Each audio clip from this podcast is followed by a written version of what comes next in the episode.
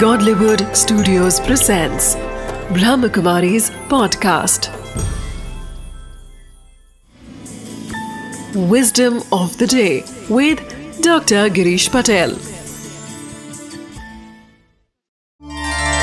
नमस्कार जीवन में सफल होना है कुछ गलतियाँ नहीं करनी है सुखी होना है तो भविष्य के लिए प्लानिंग करना बहुत ही ज़रूरी है परंतु अगर आप भविष्य के लिए प्लानिंग करना चाहते हैं तो भूतकाल में जी करके भविष्य का प्लानिंग नहीं कर सकते। भविष्य का प्लानिंग करना है तो वर्तमान में जीना पड़ेगा। जब तक हम वर्तमान में जीने की आदत नहीं डालेंगे, भविष्य का प्लानिंग नहीं कर सकते हैं। इसलिए विस्डम ऑफ़ द डे है कि हमें भविष्य का प्लानिंग करना है। परंतु भूतकाल में जी करके नहीं, वर्तमान में जी करके।